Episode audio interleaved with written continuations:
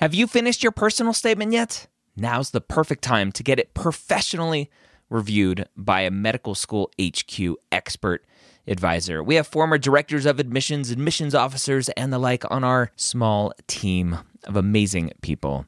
They have the inside knowledge from reading thousands and thousands and thousands, tens, if not 100,000 personal statements, going through the process and setting up the process for their whole committee. They know exactly what medical schools look for and the common red flags that can get your entire application thrown out. Take advantage of our flash sale right now, going through May 6th. Up to 6,000 characters reviewed for just $150. That's a $75 discount on our regular price. Go to editmyps.com. Again, that's editmyps.com. If you're applying to medical school in 2022 to start medical school in 2023, join me Wednesday or Thursday, Wednesday night at 9:30 p.m. Eastern or Thursday at 11 a.m. Eastern at premedworkshop.com. Go register today. I'm going to show you how to tell your story in your application. Again, that's premedworkshop.com. If you are applying to medical school in 2022, be there or be square. The Medical School HQ podcast, session number 93. I just think it's a very reasonable thing to do to, for for med students to be or, or, pre-meds to be saying hey let me just explore these options let me let me really find out listening to things like this podcast and in your interviews i mean just gets uh, you know really valuable information out there for them rather than what they've you know heard through the grapevine really go talk to somebody talk to a military physician talk to um, people like me who are on the outside now and, and how would they you know would you do it all over again type of thing you know? Hey this is ZDoggMD rapper physician legendary turntable health revolutionary and part-time gardener. And you're listening to the medical school hq podcast hosted by the irredeemably awesome ryan gray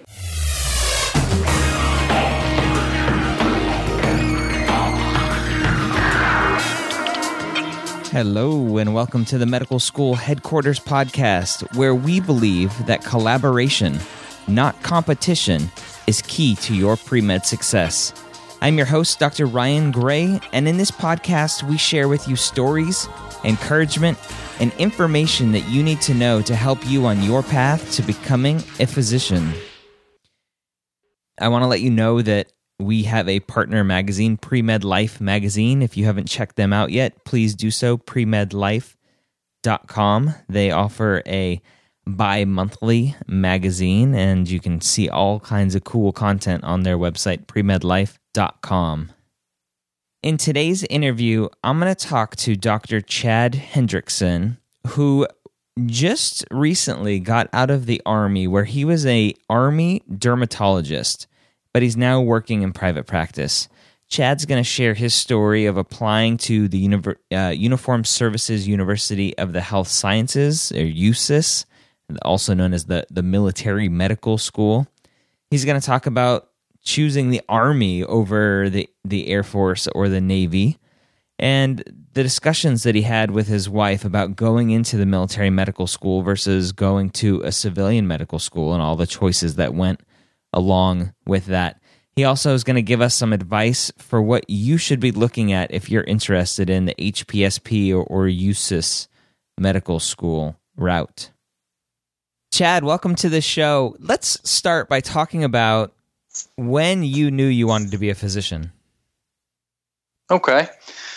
Well, let's see.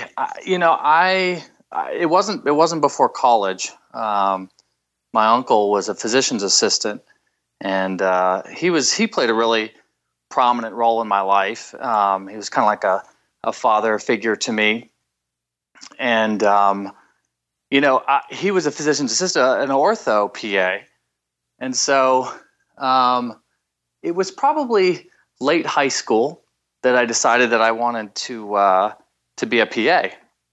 So I got accepted into a PA program um, in college, and then um, it was a couple of years, probably a couple months into you know my first my first year, my freshman year. I decided, you know what, if I'm going to do this, I want to be a physician. I want to be able to make the decisions.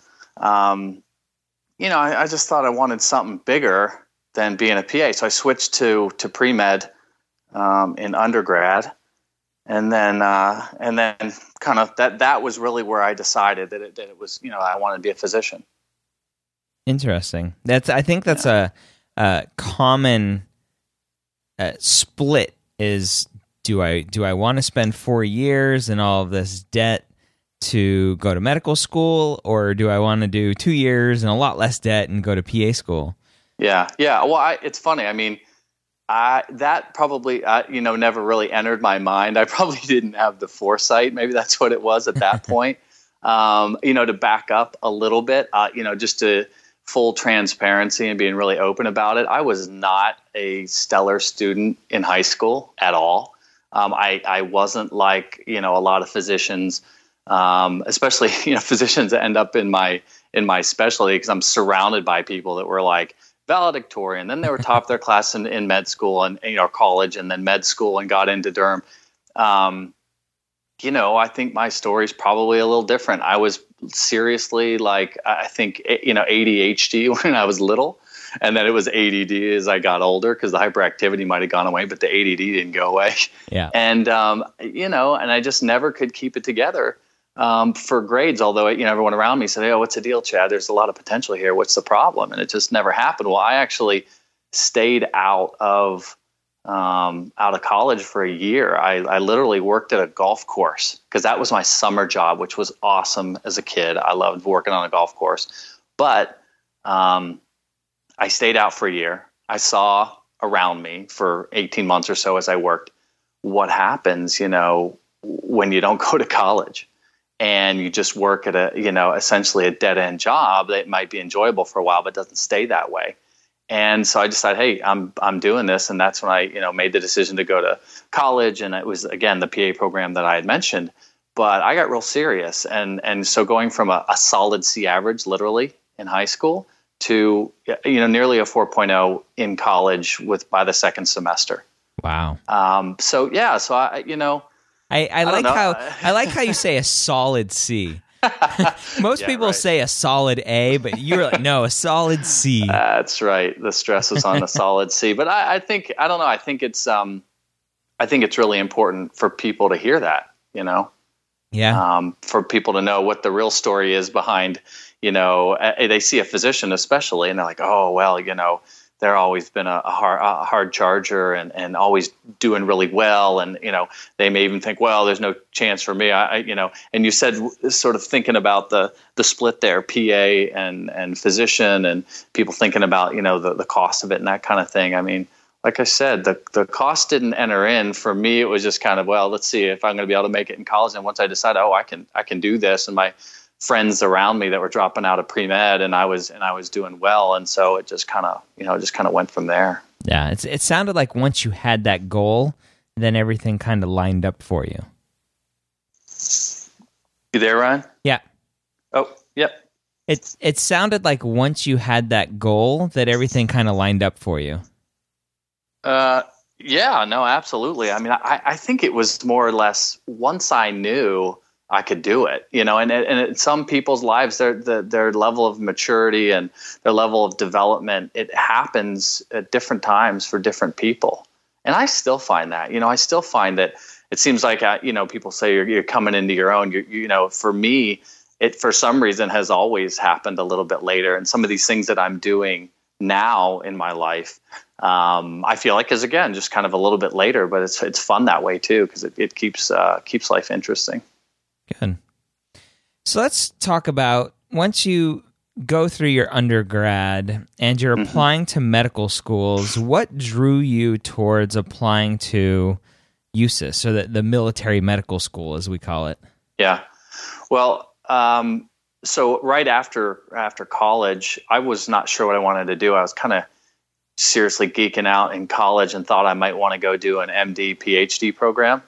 So I uh, I applied to the National Institutes of Health for a, a pre intramural research training award, or they call them pre IRTAs, um, which is essentially to go be a very very low paid uh, uh, uh, scut monkey, as we as we call it sometimes in you know in medical school. I always scudded out to just do benchtop research at a lab at NIH, and I did that for a year.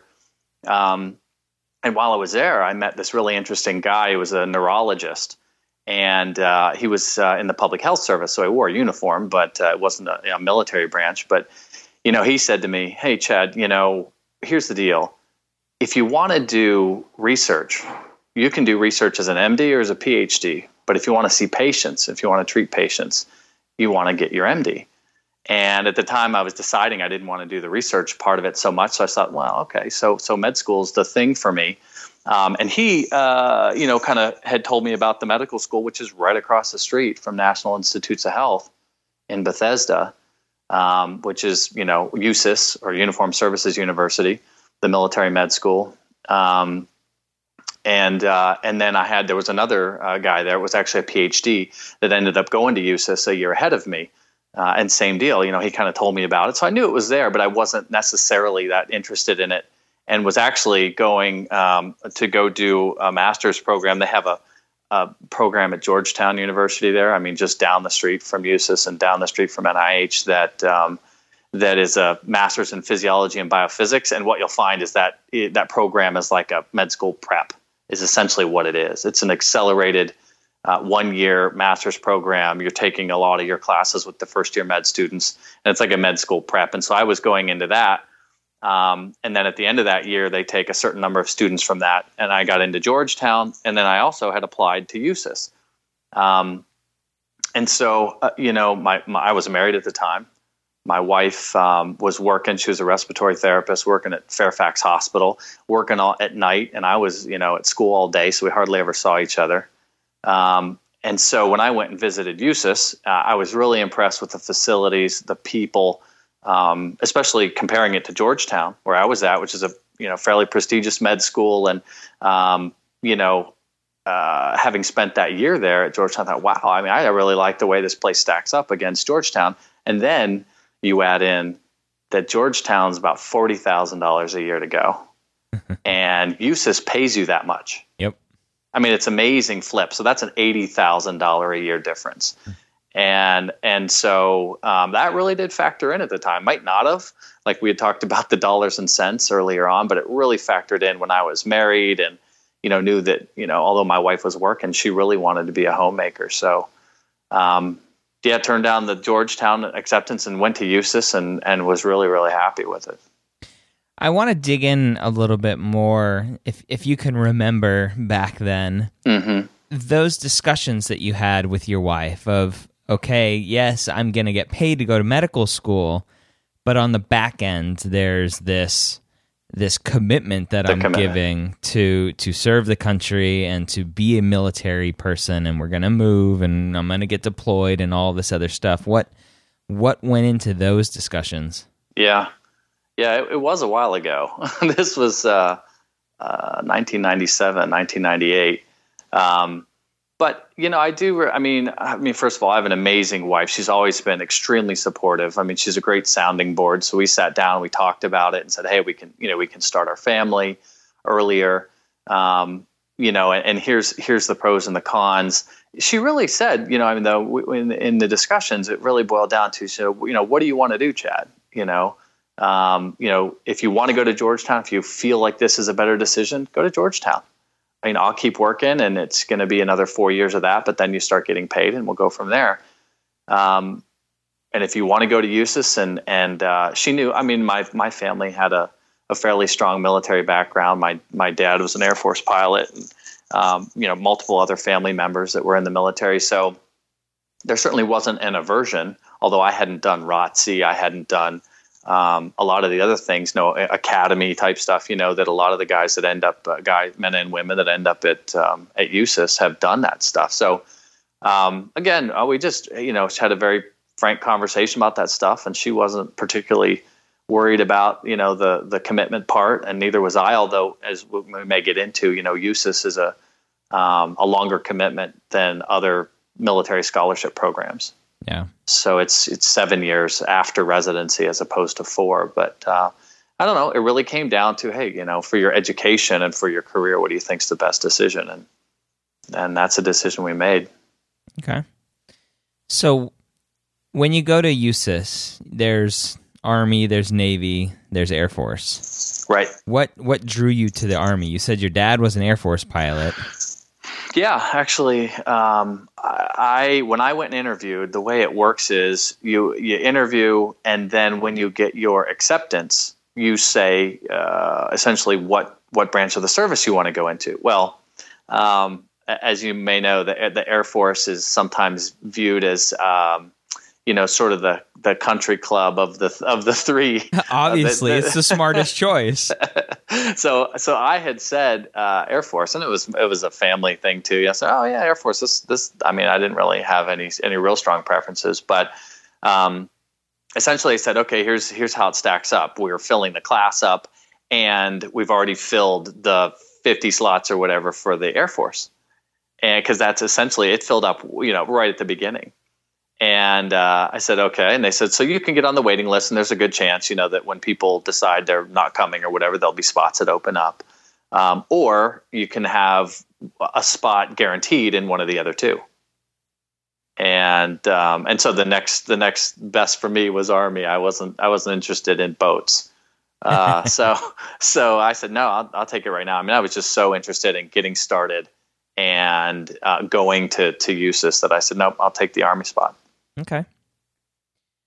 Now, looking back at your time as a medical student at USUHS, are were you thought of and did you think of yourself as a normal medical student, or were you a military person that happened to be going to medical school? Yeah, um, it's interesting because you know we do wear the uniform every day, and you are expected to, um, you know, maintain that that level of professionalism um, and you know and military bearing uh, while you're there. But it's certainly um, you know it's a different atmosphere compared to the regular military, let's say. But I, you know, I, I they stress that it's med school student. You know, you're a med student first, and you're an officer second. Um, and uh, and so you know there there aren't a lot of requirements. You're not you're not getting informations. There aren't generally at least when i was there i mean of course i'm speaking to when i was there which was 98 to 2002 um, there was not mandatory pt you know physical training. Mm-hmm. you did have mandatory physical you know pt tests or the physical training tests that you had to pass. So you had to maintain your weight standards and you had to maintain your physical fitness but it was essentially on you to do that. Yeah. so they really stressed that hey we essentially we, we, we want to stay out of these people's way because we know that you know medical school is not is not easy and we don't want to burden them with all these other requirements because we want them to be first and foremost really good doctors. So during your your test you're not dropping and doing 20 push-ups in between every question? Not so much unless you know unless you want to. Unless you're a gunner. Yeah yeah exactly. So i mean you know it's interesting too because um, it's an it's a nice mix. You've got uh, you know prior service folks that are coming in there some of which and and and to get into it a little bit deeper everybody comes in as the same rank. So everyone's a second lieutenant. So the lowest rank you know that you can be um, and be an officer. And you're direct commissioned in. Um, everybody has to go to the officer basic course. Um, but uh, and, and, you do that you know before med school uh, even starts. But you also have these prior service people and interestingly enough, some of them were higher ranking officers, and in our class, like as as high as 04. Um, so they were, you know, major, you know, equivalent in the army. They go down to second lieutenant.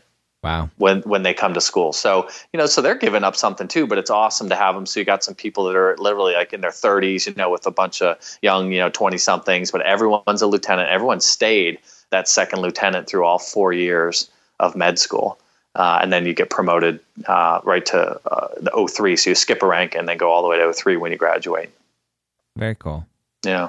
It's very similar to to the HPSP scholarship that I went to school on. You're mm-hmm. you're considered a second lieutenant when you're doing all your active duty stuff, and then as soon as you graduate, then you you you pin on the 03 captain for Air Force. Right. So cool. Yeah.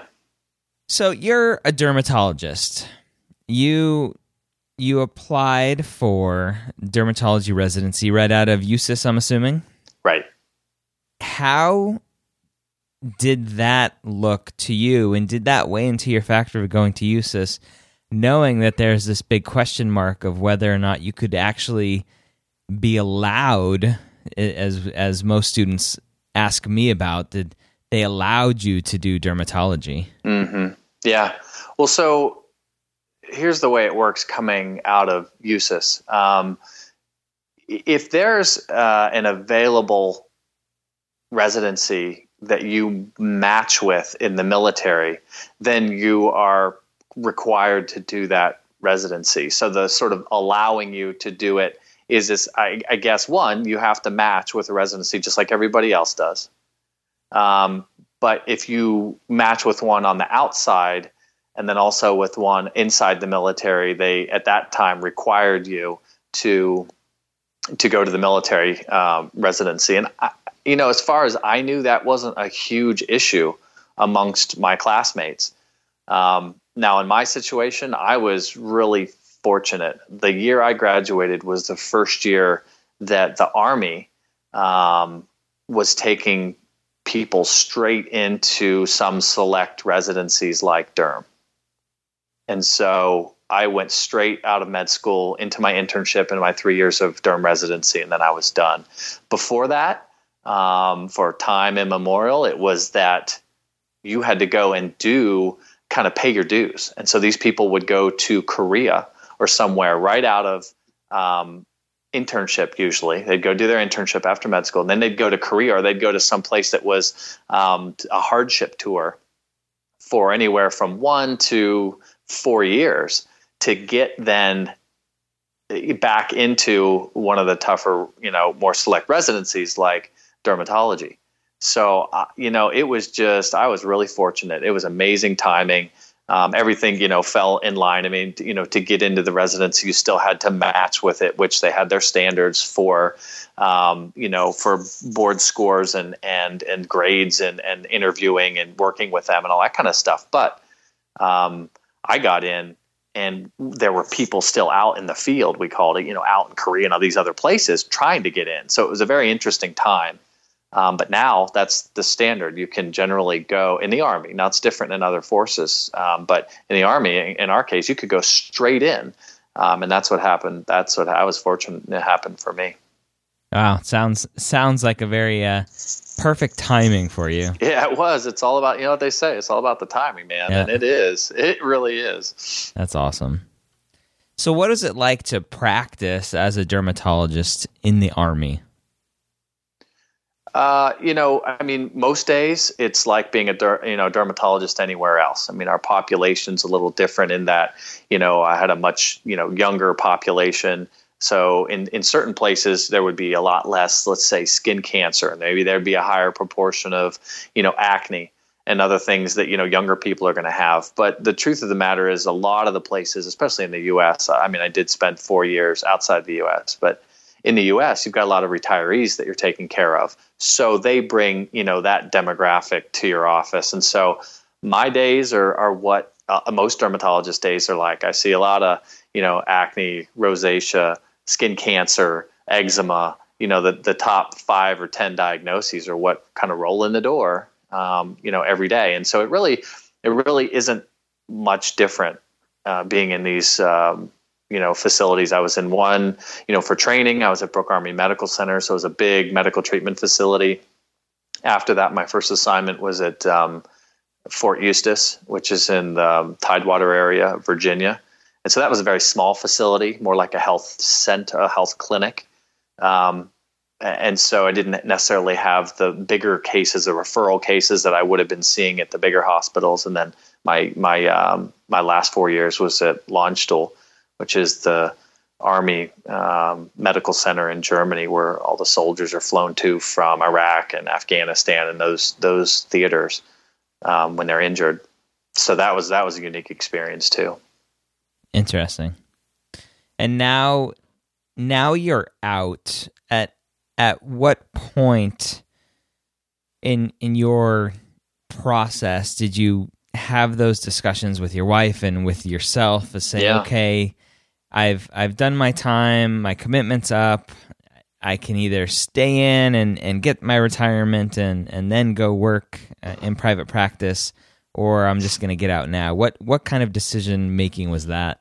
Yeah, um, that wasn't that wasn't an easy decision. I mean, I think a lot of people, for a lot of people, it is. They're done with their commitment, and um, they've thought from the very beginning that they're going to get out. Um, and it's, it's, interesting. Some people that that do think they're getting out are the ones that stay in for 20 years. Um, but in my case, I, I was always just kind of on the fence, saying, "Hey, well, let's see what happens." Um, my commitment was over last year in 2013, so that was seven years as an active duty dermatologist. Um, and we were living in Germany, which was a phenomenal experience. Um, we had our kids there um, in Germany in German schools, and, and, you know the travel was amazing. Um, we were thinking about staying, you know, staying on for another tour, maybe doing six or eight years there.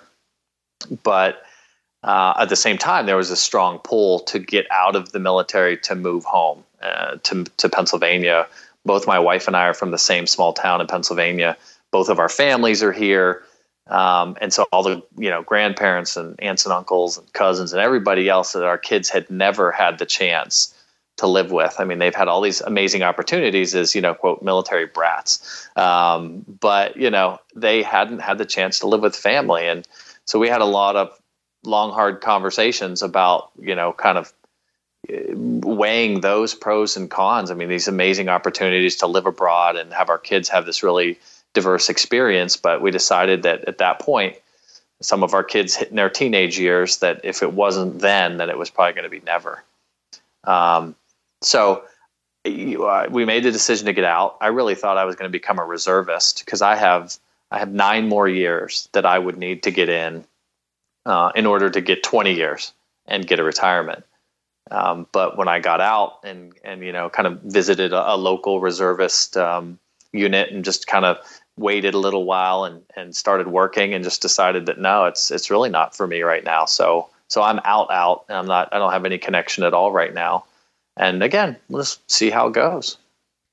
Is that something later on you can go back and do some guard time or reserve time and, and make up those years?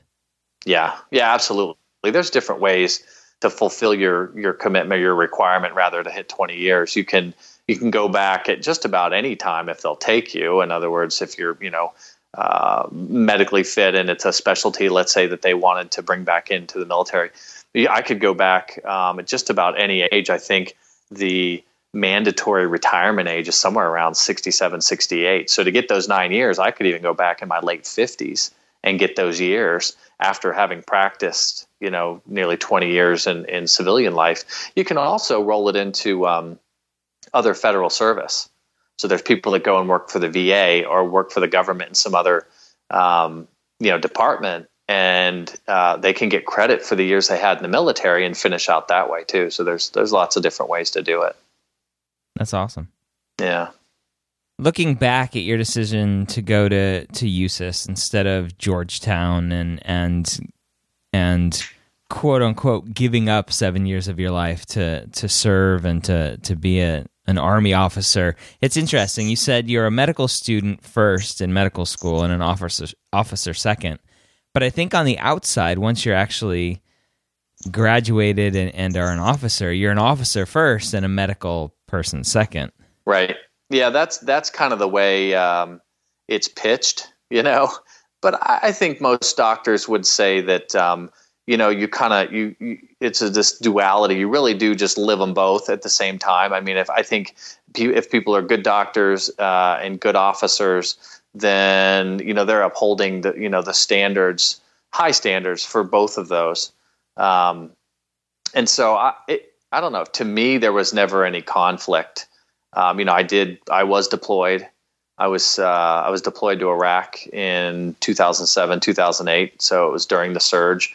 And I wasn't deployed as a dermatologist. And I mean a lot of people were super super uh, angry uh, about being sent you know what we say downrange you know to, into combat um, operation theater as and not even in their specialty I was sent as a general medical officer so I was in a small clinic seeing all comers Um, but you know, I just I said, well, hey, you know, I I've been trained as a physician, and I, I did my internship, and I'm gonna, you know, this is what they want me to fulfill. I'm gonna do the best I can. And then you know you get there and you find out that you know there's different specialists, and you almost set up your own you know specialty referral services. And people flying in on helicopters to see me for skin issues, and I was cutting out skin cancers, and yeah, so I was also taking care of headaches and you know gyne issues and uh, you know whatever all kinds of stuff. But um, you know it was an amazing, invaluable experience, and that part you know sort of bolstered the officer side of things. Um, more than any other experience I'd had. I mean, I was almost a major. In fact, I pinned on major when I was downrange in Iraq. And I was back in my clinic, you know, before I was deployed, thinking, you know, I, I need to go. Uh, here's these young guys; they're in their early 20s. They've been downrange two times, three times already, whatever. And I don't even, you know, speak the lingo. And so I, I really wanted that experience, and it was one of the singular most important experiences in my life. Yeah, that's that's phenomenal, and I think it, the the question that I was going to ask you is if if you thought the the seven years of serving has hampered your life now that mm-hmm. you're in private practice and do you feel like you're behind the curve but it sounds like some of these experiences that you had as a military physician far outweigh what you may have missed working in private practice the whole time?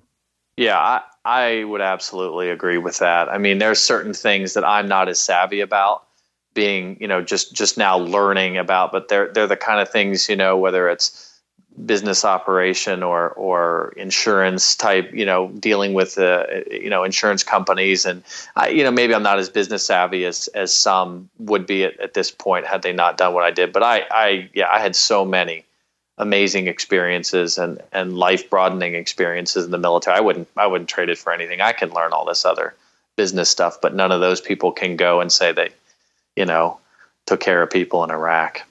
Ah, yeah, that's awesome. So, for a pre med student looking at going to USUHS or looking at maybe the HPSP scholarship, what advice do you have for them? What questions maybe can they ask themselves, ask their family members of whether or not committing to, to serving the country and, and being a military physician is right for them? Yeah, you know, I guess the big thing is, you know, for for an individual, obviously, I mean, they may not even be thinking about it if they've got some, um, you know, aversion to to the military, or if their you know family has has, has strong negative opinions about the military for one reason or another. Um, but uh, you know, I, I think the training opportunities are amazing. I mean, we could talk all day about you know the kind of stuff we as military physicians maybe get to do that, that civilian uh, med students and physicians don't get to do. I mean, there's guys that uh, men and women that packed up their household belongings, put it in storage for their entire third year of medical school, and they traveled and did rotations abroad and around the country for every single rotation. You know, and I, you're not going to run into civilians that are able to do that kind of stuff. It, yeah. It's not easy. It's it's just not easy. So um, yeah, I don't know. I mean, if you're thinking, let's say uh, you're you're very strongly, uh, you know, leaning towards research. Uh, that that may not be obviously as, as strong in in the military. It's a lot more sort of practical. They're not training researchers; they're training docs to go take care of people all over the world and in all kinds of situations. So I would think that you know, uh, from from a research standpoint, although there are places you know in the military that you can do you can do that it's probably not as strong if that's something that you're that's a bent that you're you know that you're leaning towards. But um, I just think it's a very reasonable thing to do to, for for med students to be or, or, or pre-meds to be saying hey let me just explore these options. Let me let me really find out listening to things like this podcast and in your interviews. I mean just gets uh, you know really valuable information out there for them rather than what they've you know heard through the grapevine. Really go talk to somebody. Talk to a military physician. Talk to um, people like me who are on the outside now and, and how would they you know would you do it all over again type of thing you know? Yeah. And would you? I would. I would. I it's funny. I i've uh, asked myself that a lot of times and i still do um, on a regular basis you know because you change you're a different person every day when you get up and especially after you've been out for a little while and you keep saying to yourself okay um, did i just have a you know a rosy disposition about it when I was in, or, or now do I still say would I do it all over again? And I I absolutely would. Good. Yeah, it's a good thing. Now you have a podcast about dermatology, right? Let's talk about that for a minute. Yeah, so that's something that um, I, don't, I don't know that my interest in podcasting grew uh, or, or, was growing yet when I was in the military. Still, when I was in Germany, um, I had a good friend. He's a doc too. His name's George Smolinski, and uh, he's a physical medicine and rehab doc. Still living in Germany. Really great guy. Uh, has some business ventures, some online stuff, you know, and everything while he's, uh, you know, in, in, the military. And we got to having a, a, small mastermind together. And, and, you know, one of the things I started doing was listening to podcasting and of you know, entrepreneurial minded type thing. You know, one of the first ones everybody runs across is John Lee Dumas, you know. And I started listening to Entrepreneur on Fire while I was in Germany still and, and in the military. Um, and then, you know, I guess it just it just grew into, hey, you know, this is interesting. I, am interested in some of the entrepreneurial part, the online business, um, and the podcast. Also, just is it's an interesting platform. I mean, it's a great way to connect with people more so you know more so than a blog which i have a blog too but you know the podcasting people get to hear you and they really connect with you more and i think it's it's an amazing thing for physicians i think it's a little scary for physicians to actually be podcasting and blogging about what we do about medicine because of the you know litigious nature of our society but i think if again if, you know if the intent is man this is amazing i can reach people on such a, a, higher level. I mean, I can in my clinic, if I'm a busy day, I'll see 35 patients, right? But if a podcast is good quality podcast, it's you know it could be downloaded you know thousands or tens of thousands or hundreds of thousands of times a month, and you know your ability to get good information to people because there's so much misinformation out there. Um, they, your ability to get good information out to many many people is just you know multiplied so many fold. Yeah. And so you podcast about dermatological issues for patients, not for patients, right. not talking to dermatologists. No, no, and I, it's funny because I had originally when I was taking a, I was I literally took a podcasting course to learn how to. It was like a crash course, you know. Um, and it, it, one of the first things that the, the guy teaches it says, listen, you need to figure out what you're going to podcast about, why you're going to podcast about. And I really thought I was going to do a podcast um, for physicians. And it wasn't long. It, uh, it, I think it may have been shortly after I finished the course. I decided, no, no, you know what?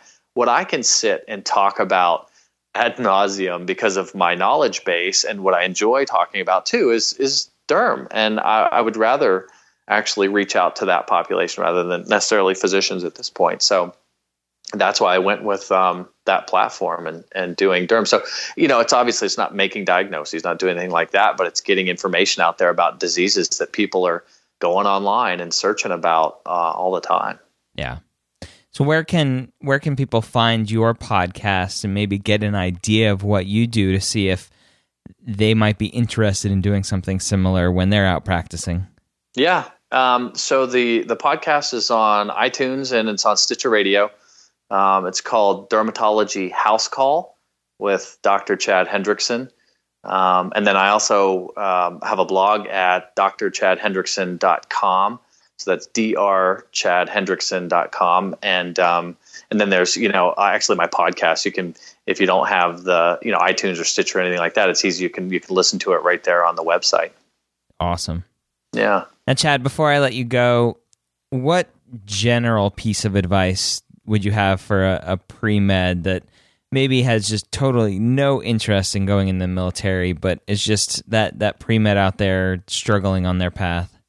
Yeah, you know, I went into every single one of my rotations. So let's say whether it's you know before you go to med school or while you're in med school I went in. I went into every rotation saying, you know what, this is going to be the one. I'm, I'm going to just give it my all. I was always excited. I, you know, I took a lot of energy into these rotations, and uh, you know, one by one, I kind of checked them off and said, well, you know, even though I came into it saying this could be the one for me, I checked it off. I was like, no, that, that's not the one for me. I mean, a lot of people go into school, med school, uh, even pre med, saying with these, you know, I'm going to be an orthopedic surgeon. or I'm going to be, you know, whatever, family power, I'm going to do whatever. Um, I, I think going in with an open mind and just thinking every single one of them could be the one, you know, because what ends up happening is you find not only what you like to do, but you really start to you identify with the personalities oftentimes in certain specialties. And I, I, think a lot of a lot of you know doctors would say that yeah I just found out that I was kind of that kind of person.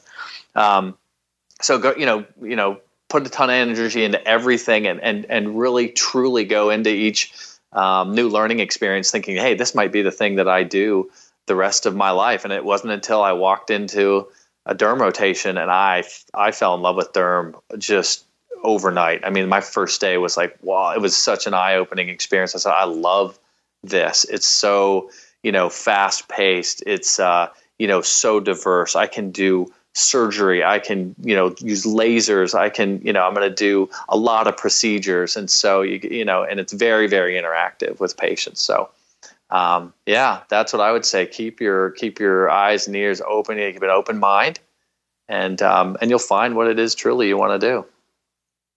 All right. Again, that was Chad Hendrickson. You can find him at drchadhendrickson.com, and I'll have links to that in the show notes, which you can always find at medicalschoolhq.net slash and then the session number. This session number is 93. So medicalschoolhq.net slash 93. I, I do want to take a minute to thank uh, several people that wrote us amazing five star reviews. M Neil seven three three said best pre med advising podcast. Uh, we sup twelve said best pre med pre med resource I have found. And Dangling in the Forest says the Medical School HQ podcast has provided me with plenty of useful tips and information. I listen to it on the way to my MCAT review class. So thank you to those three listeners that left us five star ratings and reviews. They drive almost everything that we do here. The feedback that we get is amazing and encourages us to continue to find great guests and continue to put out these podcasts every week for you. So please, if you haven't, take a minute, go to medicalschoolhq.net slash iTunes It'll only take a minute, I promise.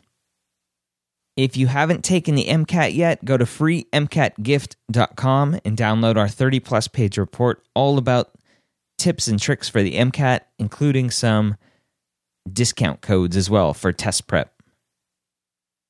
Again, I hope you enjoyed today's podcast, and more importantly, I hope what you've learned you'll take and you'll move forward and you'll grow and you'll make your path even that much better.